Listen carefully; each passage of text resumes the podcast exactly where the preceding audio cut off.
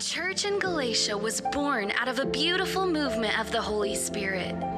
The powerful and potent preaching of the good news of Jesus birthed a movement among the Galatians. But shortly after the Apostle Paul left, the church was hit with a crisis. The church had been infiltrated by a poisonous and convincing idea. Faith in Jesus was not enough. Instead of resting upon the completed work of Jesus, the Galatians began to believe they needed to affiliate with the right tribe of Christians, which meant they had to add to the equation. It was Jesus plus fulfilling the law, Jesus plus religious affiliation, Jesus plus sacred traditions. And if we're not careful, we too can heretically add to the gospel in the name of our own theological tribalism. But adding to the gospel only subtracts from it being the good news. There is only one equation we need. Jesus plus nothing equals everything. Oh, good morning, Rice City Church. How we doing? Oh, you can tell from the bumper it's going to be a banger today. All right, grab your Bibles. Galatians chapter one. We are starting a new series. We are launching into the book of Galatians. And here's what I want to say, okay? I want to speak to a few groups of people. Um, first, I want to speak to those of you who have been wounded and hurt by the church. As we go through this epistle, man, this is going to be balm to your soul. Uh, the, the way that the Lord sees you and what the church is meant to be, man, it is just going to be so comforting. Uh, to those of you who love the church, this is going to fire you up. You're going to, you're going to have a renewed passion for, for the gospel, uh, for the purpose and the, the centrality and the heart of the church. And those of you who are new to church, you're just like exploring things. Man, you're going to love this because it gets to the main thing. And there's also a little bit of drama. We're going to spill some tea in the book of Galatians. So it's going to be fun. So Galatians chapter one, starting in verse one. Paul, an apostle, not from men nor through man, but through Jesus Christ and God the Father, who raised him from the dead, and all the brothers who are with me. Grace to you and peace from God our Father and the Lord Jesus Christ, who gave himself for our sins to deliver us from the present evil age, according to the will of our God and Father, to whom be the glory forever and ever. Amen. I am astonished that you are so quickly deserting him who called you in the grace of Christ and are turning to a different gospel. Not that there is another one. But there are some who are tr- who trouble you and want to distort the gospel of Christ. But even if we or an angel from heaven should preach to you a gospel contrary to the one we preach to you, let him be accursed. As we have said before, so now I say again, if anyone is preaching to you a gospel contrary to the one you received, let him be accursed. Lord, as we come to your text this morning, would you speak deeply to this church? Would we be a church that just over and over and over falls in love with the gospel? Would you protect our church from being pulled all different kinds of ways? Would you guide us deeper into love of you? As we study your word, as we study doctrine, as we study theology, would it all push us deeper and deeper and deeper in love with you and your bride? Would you use this in powerful ways over these next couple months as we look at this epistle, Lord? We pray all this in your name. Amen. Uh, so this is written by the Apostle Paul. So it begs the question, so who is the Apostle Paul? Uh, I want to give a little context. Now, now, if you've been doing New and ninety, reading along with us, even if you're an early morning reader, uh, great, great timing. Uh, this morning, you would have read about the Apostle Paul, okay? So he started out as a guy named Saul. And, and to understand the context here is Jesus, he had twelve disciples. People, these men that he was teaching and, and, and they were walking with him, and he gives them, he commissions them to go into all of the world and to declare the gospel, to go and make disciples, to go baptize people, to teach them to obey all that I have commanded you. One of them uh, didn't make the cut, Judas. Uh, he was done, all right? So, uh, and then Jesus, he sends the rest. So they they, they decide, okay, well, we need twelve. Uh, these, these disciples are going to become apostles. So they kind of roll the dice, and it lands on Matthias, right? And so you're like, Matthias, you're number twelve. You never hear about him again, okay? And so then, then what's happening is, is there's this scene where they're supposed to be going out on mission, and they're not. Right? And I kind of just picture like this scene of like, you know, the Trinity up in heaven just kind of looking down, you know, and God the Father's like, why aren't they doing anything? Like, why aren't they going anywhere? And Jesus is like, Dad, I told them, like, you know, and they're just like, there, right? Okay, this didn't really happen. Okay, they're just making this up. But, you know, and, and so like, we need somebody else. Let's find somebody else. And, and what about that guy? Right? And Jesus is like, seriously? Saul of Tarsus? He's like killing my church. He's persecuting. He's stoning, all these kind of things. And the Father's like, yeah, but look at him go. Like, let's get him on our team, right? So Jesus shows up, and this part actually happens, okay? Jesus shows up, and he radically saves Saul, and he becomes Paul. And, and Paul shows up to the other twelve apostles, and they're kind of like scared, and, and he shares the story of how he got saved and converted. And, and, and they it, all of a sudden, uh, Paul, he, he's kind of getting the backstory. He's like, okay, so we're supposed to go to the ends of the earth, right? And they're like, yeah. He's like, where have you gone? And they're like, well, it's just kind of scary out there, so um, we've been sticking with Jerusalem. And so Paul pulls out a map, and he says, okay, um, here's Jerusalem. You guys take Jerusalem, and then I'll get the rest, right? And this is like his third missionary journey. And so Paul, he starts going to all these cities and places all around the known world, and he's preaching the gospel. And through his powerful preaching of the gospel, there's this radical transformation and this planting of churches. And Paul, he, he opens his lives. He says, I didn't just share the gospel, but I shared my very life as well. When Paul leaves these cities, there's weeping. There's tears because he is building upon the gospel. And we get a glimpse of this gospel here in the opening of Galatians. It's like he's like, hey, hey guys, it's Paul. Hey, let me just remind you, just a synopsis. Here's the gospel. He says, grace to you and peace from God our Father and the Lord Jesus Christ, who gave himself for our sins to deliver us from the present evil age, according to the will of God the Father, to, who, to whom be the glory forever and ever. Amen. He, he's like, hey, I, I just want to remind you of the gospel because you've lost track of it. Now, what is the gospel that Paul is going around preaching? Let me give you a synopsis of it. Here's one way that I like to think about the gospel. The gospel is the story of God restoring all things through Jesus. First of all, it's, it's a story. It is the story of something that has happened. And, and there's, there's a narrative to it, and there's a flow. And, and the beginning of the story is creation. We are created in God's image for relationship with him. But then there's a fall where, where sin enters the world, and we turn inward and we reject God's love, and we choose to follow ourselves, and it brings a curse upon the whole world. But God steps in and he offers his redemption, sends Jesus.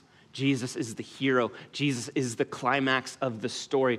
All of the Old Testament is looking forward to this Messiah coming, and then all of the New Testament is reflecting on Jesus redeeming us and setting us free, and then there's a future to the story. And what's the future to the story?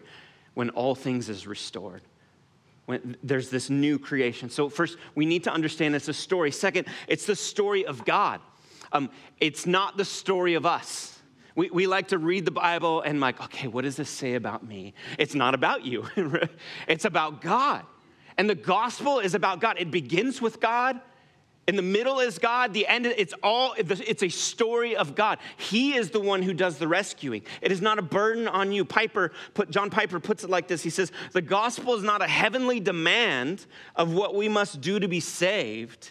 It is a heavenly declaration of what God has done to save us. This is why the gospel is good news, because it's not a burden on you. So it's the story of God restoring all things. What that means is, is that all things at the fall, at the curse, all things were broken in heaven and on earth, relationships, the world, all of it. But Jesus, he is restoring all things.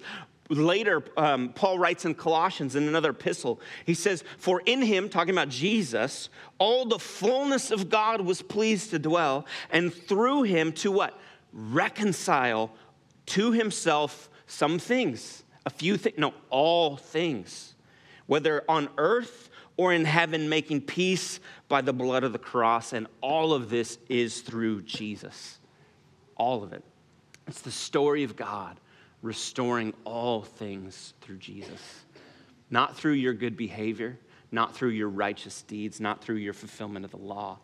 All of this is by grace through faith in Jesus. This is the biblical gospel. This is Paul's gospel. It is clear that salvation from first to last is God's doing. It is his calling. It is his plan. It is his action. It is his work. And so he is the one who gets all the glory in all of this. It's not about us saving ourselves. And, and we actually, we actually feel uncomfortable with this because um, we want to be the hero.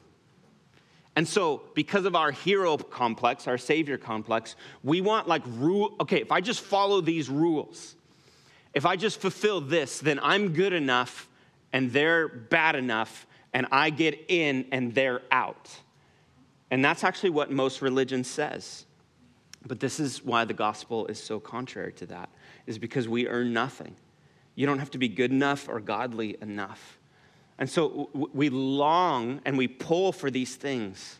And the religious, the, the pull of the religious says, man, if I just keep these rules, then I'm going to earn eternal blessing.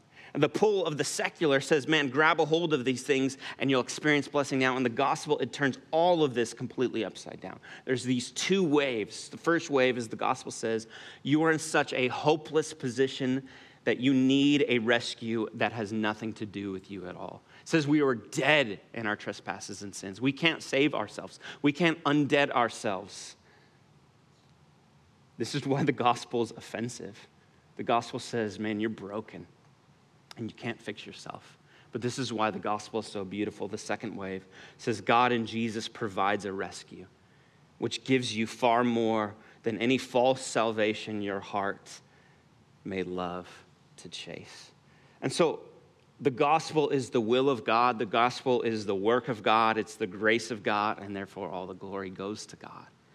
Now imagine Paul is going around and he's planting these churches through declaring and displaying the gospel, and he sees them birthed. And planting a church is, it's an incredible thing. It's such a unique thing. I've tried to come up with like analogies of what it's like before. Um, and, and it's so challenging. You know, honestly, the best picture of it is because you're just like opening your life and you're pouring out your heart and you're just like moved to tears to see life change in people. It is the, it is one of the greatest things I've ever been a part of.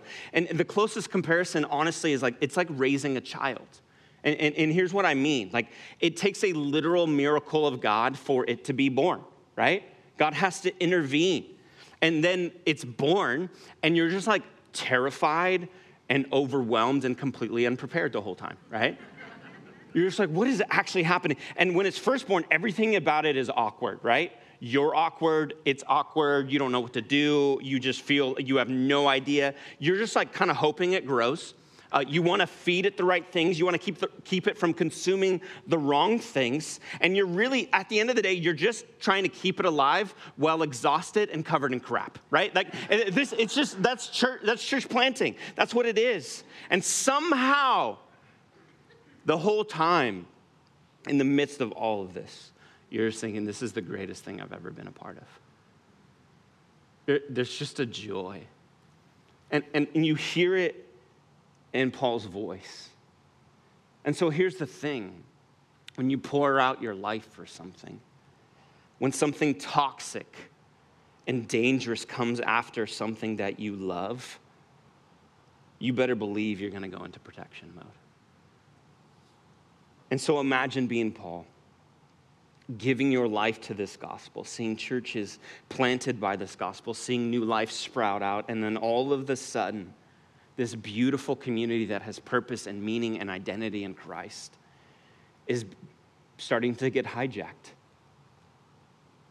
He hears that this church that he loves is under attack from zealous, religious, self-righteous, pharisaical wolves and false teachers.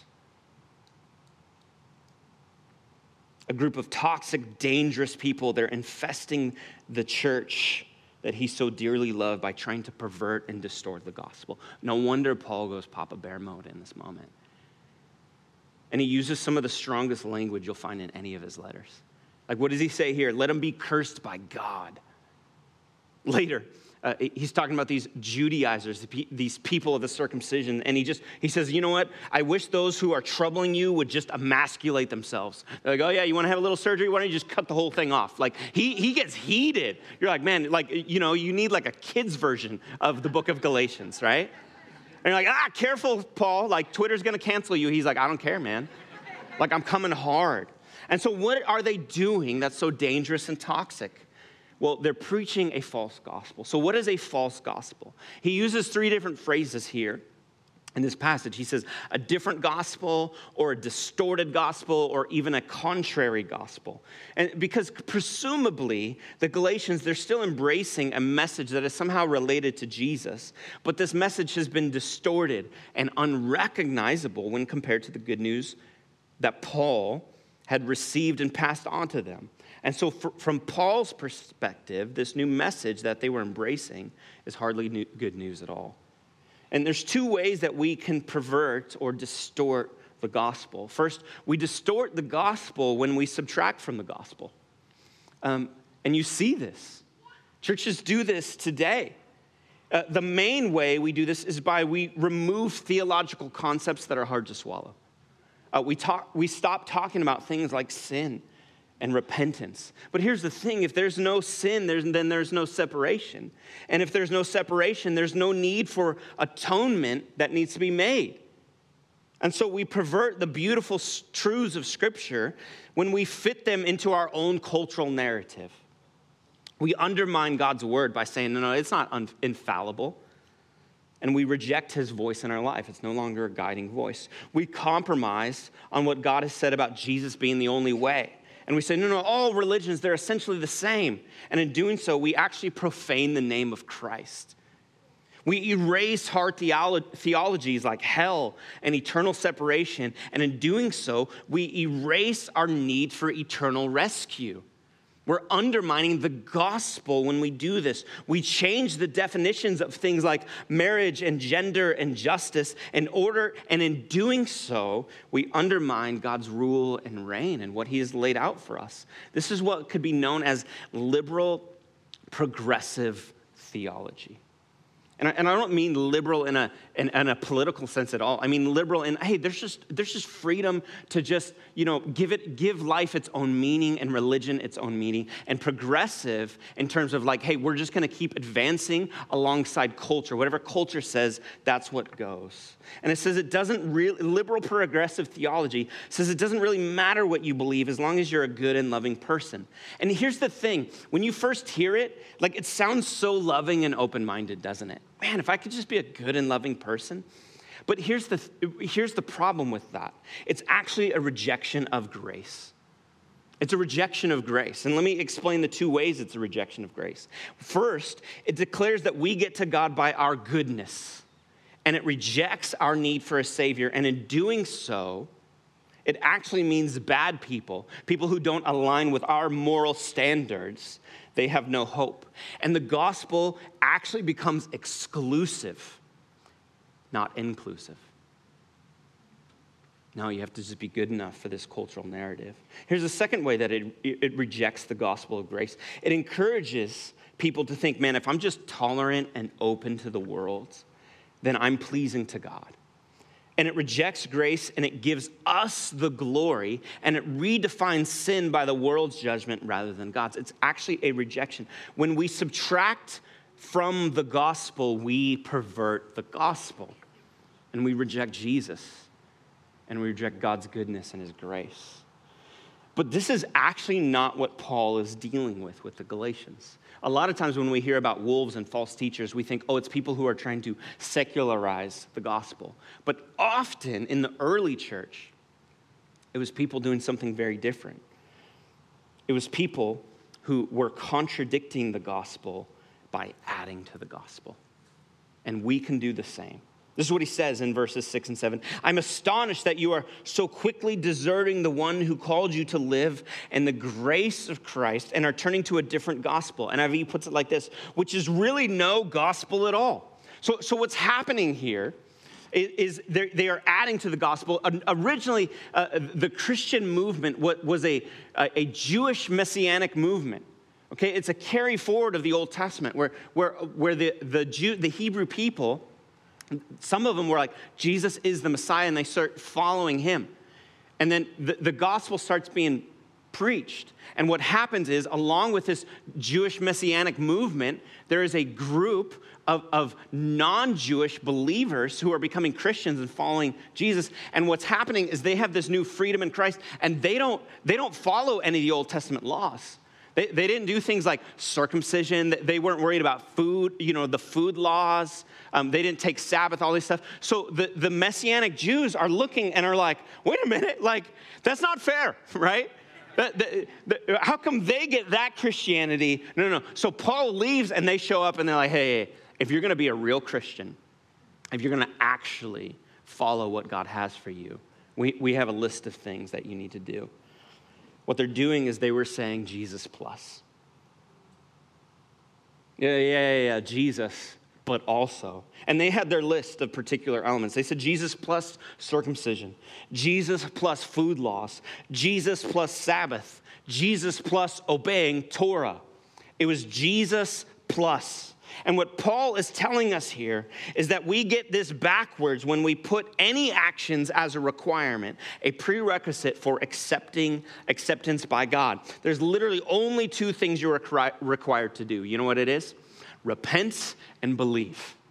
Repent and believe. This is the message of John the Baptist in the beginning of Mark. Repent and believe the gospel. What does it mean to repent? Repent means you turn away from the world and your sinful flesh. No, no, no. I'm, I, I'm going to repent from what I've turned to. And what does believe mean? It means you're turning to Jesus. That is the requirement. That is the that is what faith is. I'm turning away from my old life. I'm turning away from the brokenness, and I'm turning to Jesus. Adding anything else, you guys, it's a perversion of the gospel. Anything else, it, it messes up the order. Remember, God called us. We didn't call him. And God accepts us right away despite our lack of merit. The order of the gospel is actually really important, that God accepts us, then he changes us. God receives us, then he transforms our lives. And so the, the word that Paul uses here in verse seven, translated either distorts or perverts, it, it literally the word, it means reverses. That, that they have reversed the gospel. That's how Tim Keller puts it. He says, the gospel message, by its very nature, cannot be changed even slightly without being lost. The message of the gospel is that you are saved by grace through Christ's work and nothing else at all. As soon as you add anything to it, you have lost it entirely. The moment you revise it, you reverse it. And this is what's happening in the Galatians church. You know, uh, when I was a kid, so I, something about me, I've shared this before, like I'm terrified of heights, right? This is why we are, don't have good Christmas lights at Christmas. This is why we have a low stage, you know, like I'm just petrified of heights, right? And I actually, I remember the moment uh, when this trauma was introduced into my life. Uh, we took a road trip as a family up to Canada, and we went to these swinging high bridges that were over this rushing water. Now, in my little nine-year-old mind, seven-year-old mind, however old, I was so traumatic, I don't even remember how old I was, okay? Um, we were we were thousands of feet, of feet. We were miles. We were like, you know, we were touching the moon, okay? You know, really it was probably like eighty, ninety feet, but I don't feel like falling that far, regardless, okay? And and uh, my parents, they would tell me the story, and they, they said, I, I just sat down and I would not move.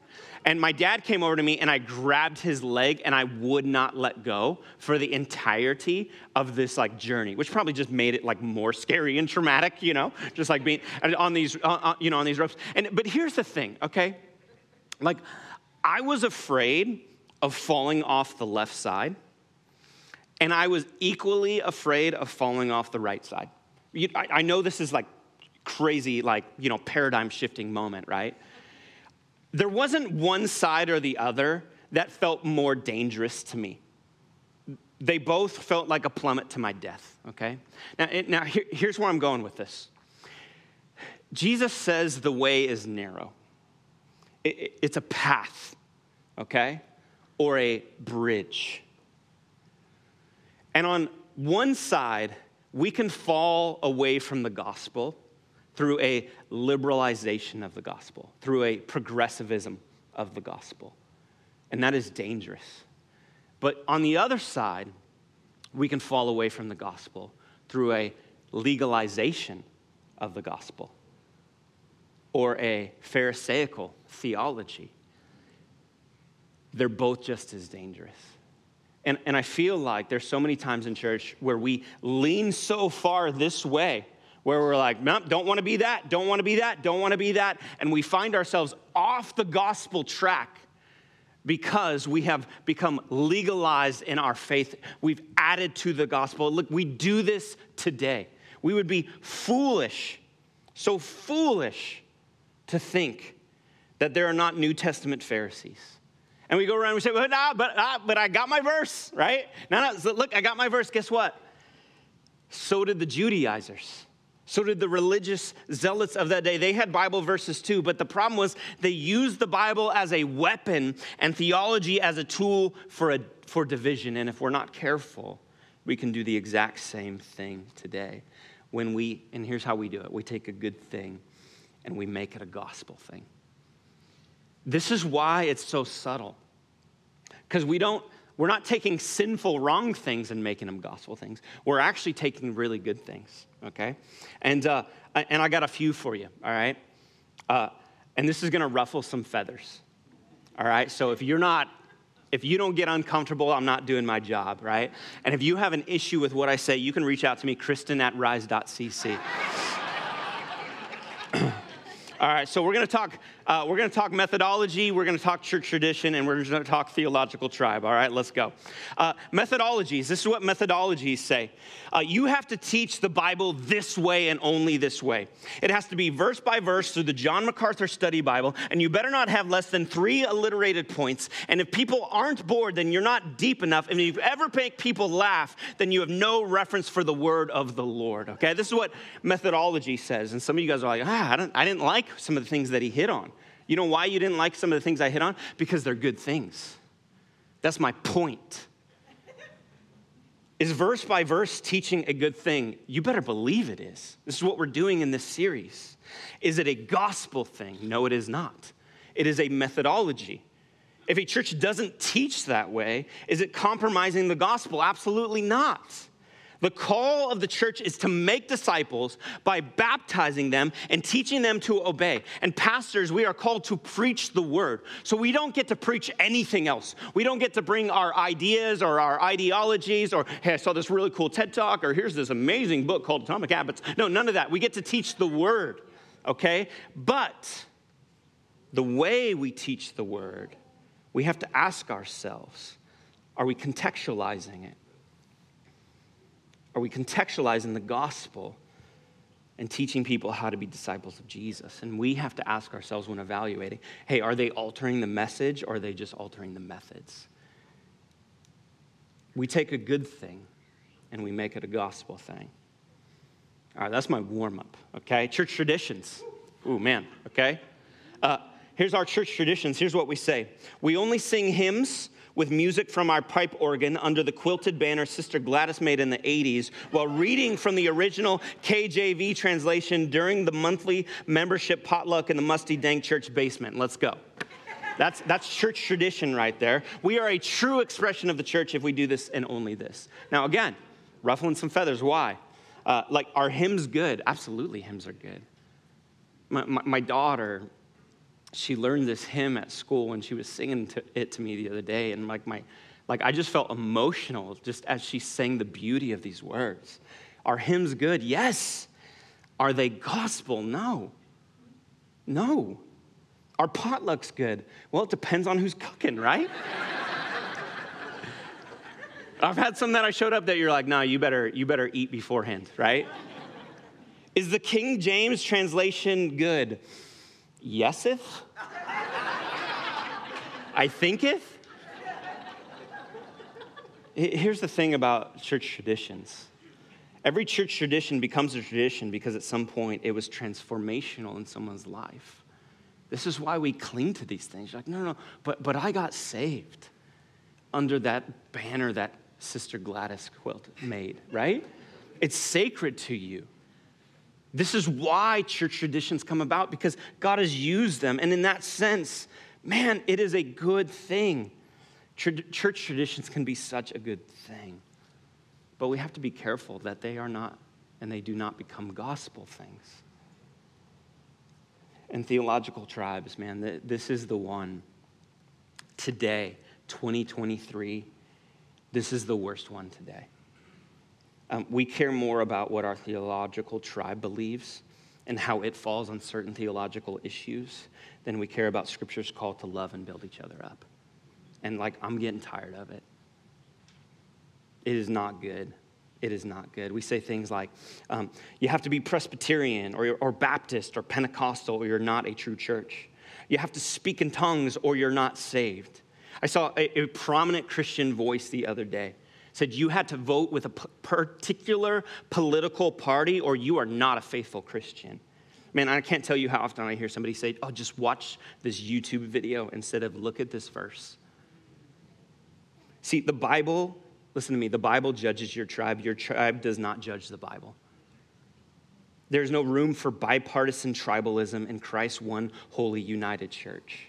Can tribes and networks and denominations be good things? Absolutely. Absolutely. Every listen, pretty much everything I listed here, I felt good listing it because in some way, shape, or form, it's shaped my heart. It spurred me on towards the Lord. These, these are things that, that, that I love.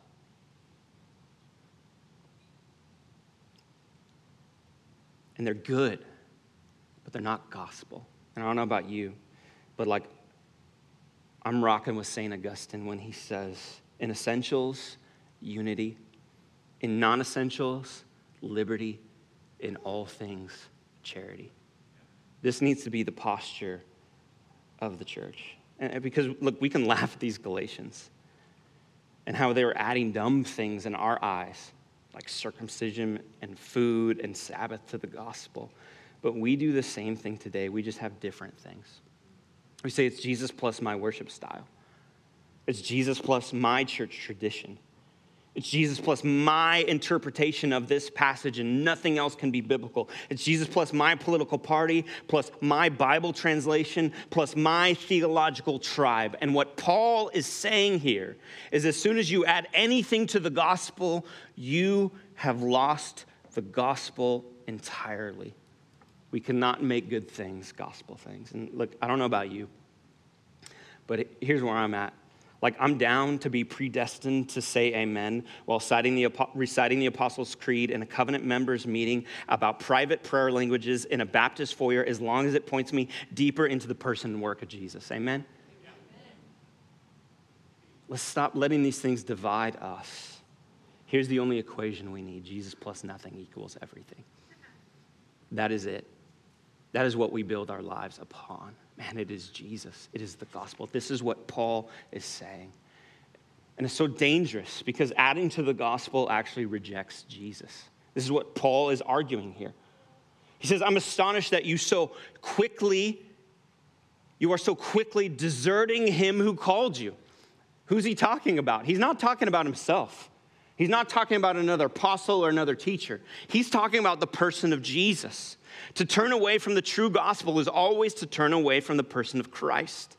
And we are in danger of rejecting Jesus himself when we fall more in love with rules than we do with relationship.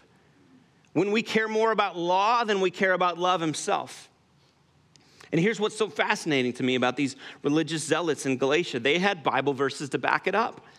Like I say, no, no, no, no, no. The Bible called us. It, it says what we can eat and what we can't. God called us to obey Sabbath. Here's the command. God called the males to be circumcised as a sign of promise. But here's the thing. They missed the whole point of the scriptures. All of the Old Testament, all of the Hebrew scriptures are meant to point forward to the person of Jesus as the only sacrifice, as the only way. And the New Testament call to works, you see it. You see works in the New Testament constantly. But what is that? It's meant to be evidence of the gospel's work in your life. It's not how we earn salvation. And so people come around and they say things, well, I'm just a Bible person, so. Yeah, well, guess what? So am I, dude. Believe it or not. But so were the Pharisees.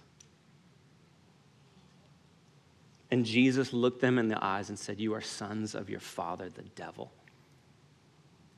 Because you read about me and you miss the whole point of Scripture. See, when the Bible becomes a weapon to tear people down, then you know the word, then you may know the words, but you've missed the word himself. If your theology makes you focus more on your goodness and how you obey the law and how well you live it out than God's grace, then you've got some toxic theology. If your theology makes you hate certain tribes of Jesus' church, then you've got dangerous theology. And if you care more about being right and winning arguments than you do about winning souls, then may God help you because you have lost your way. How do we recognize this stuff? Well, this is what Paul is constantly getting at here, and he's going to get at in this book. One is when somebody spends more time talking about the law or the rules than they do about Jesus and the gospel. But, but later in this book, he, he gives evidence. And sometimes I find myself in a challenging conversation with someone, and they have all kinds of ammo and arguments. And I just sit back and I ask myself this question. What fruit do I see in their life and ministry? Is this a conversation marked by love? Is this marked by joy?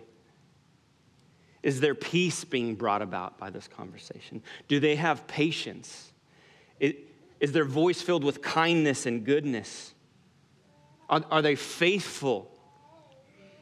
Are they gentle? Are they self-controlled? See, we have to, as a church, we have to discern, discern these voices, whether or not they are of the Spirit or they are the voices that Paul is actually warning us about. Because adding to the gospel wounds the church.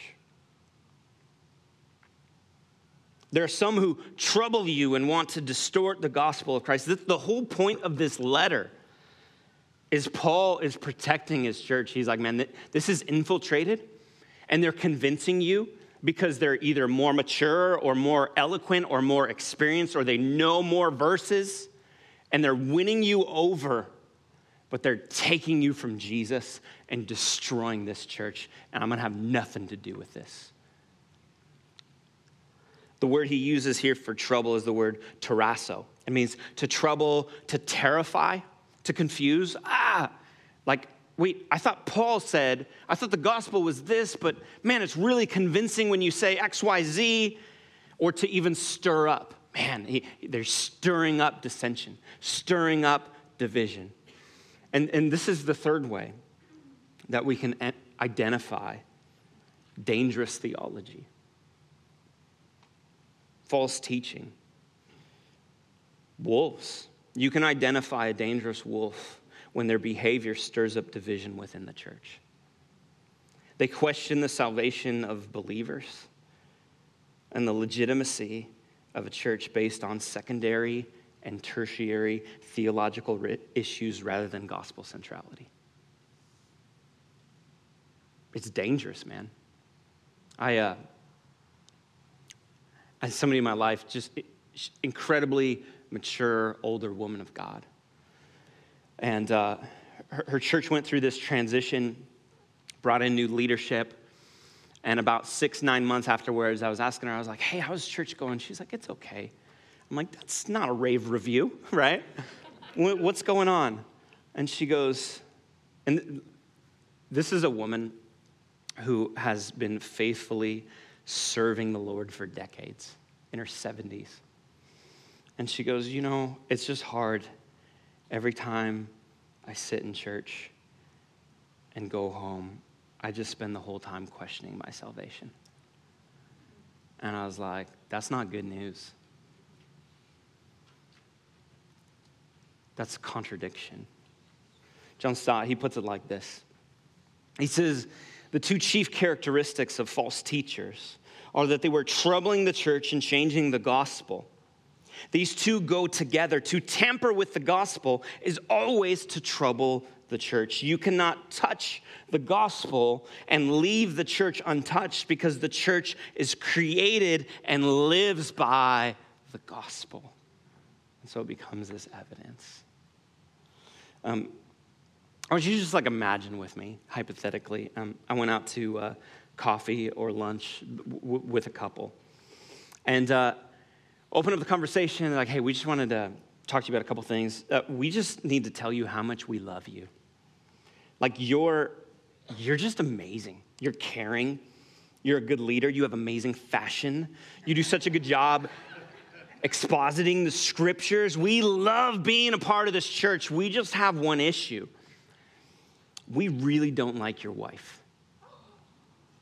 This didn't. This is hypothetical. I said this. Man, I saw three pitchforks, okay? Hypothetical.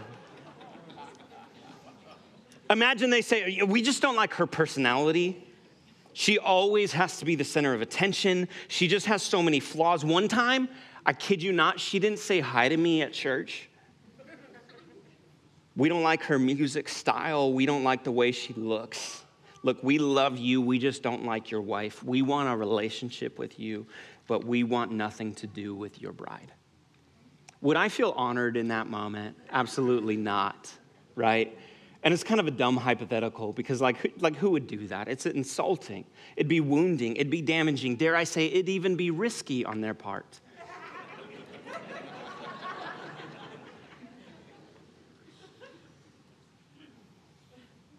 Yet somehow we talk about Christ's bride that way.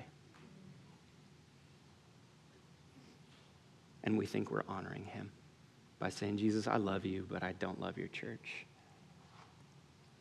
You guys, we're flawed. We have bumps and bruises. We have areas we fall short. But we are the chosen bride of Christ. And Jesus loves his bride. And if we think we can tear it apart and trouble and confuse, divide, and abandon a gospel-built church and also love Jesus at the same time, we are deeply deceived. And so here is my hope as we work through this book. May we love Jesus and protect his bride. You guys, I, I love doctrine. It's beautiful. I love theology. It's wonderful. In fact, after we finish this, we're going to do a whole series, a two-month series on core doctrines of the church. We're going to study theology. This is why I've given my life to it. But there's a purpose to theology. There's a purpose to doctrine. You know what it is? To make us fall more in love with God. Theology is the study of God. And we study the word. We study theology, we know doctrine, not to win arguments and divide churches, but to fall more in love with God and to protect the church that Jesus has entrusted us with. And so, look, I'm just gonna be super honest. Like, I feel this stirring. I mean, I told you six, nine months ago, like when Nolan was getting ready to leave, I was gonna be on guard. And there's a stirring of this stuff. And it does not honor the Lord. And here's my call to our church, that as we learn to love Jesus and protect his bride, uh, man, would you pray for this church? What Jesus has built through his gospel work, he will sustain through his gospel work, and he will advance through his gospel work. And the opposition is only going to increase. Sometimes it's going to be from the outside. That's easier to recognize. You know when it's harder to recognize? When it's from the inside. You, you realize when the apostles warn about wolves, they say, they don't say wolves in wolves' clothing, right? Like somebody's gonna show up in like a wolf outfit and you're like, hmm, suspicious. They're gonna show up and they're gonna go, bah. And they're gonna look like a sheep.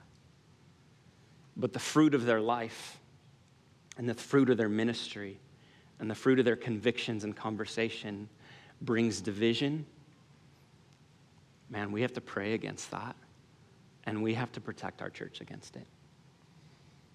We have to say, no, we're going to continue over and over and over to go back to Jesus. And this kind of divisive language and conversation, it has no place in the bride of Christ. We need to come back to the gospel. Jesus, would you just make us fall more in love with you? Would we fall deeper into your gospel and your goodness and your word? Would we love doctrine and theology because it pushes us to love you more? It's how we can guard against and be aware of false, faulty teaching, either liberal progressive or legalistic pharisaical. Lord, we don't want to fall on either side. We want to stay on the path that you have guided us in. And so, Lord, would you use this next couple months through your beautiful word in powerful ways in our church?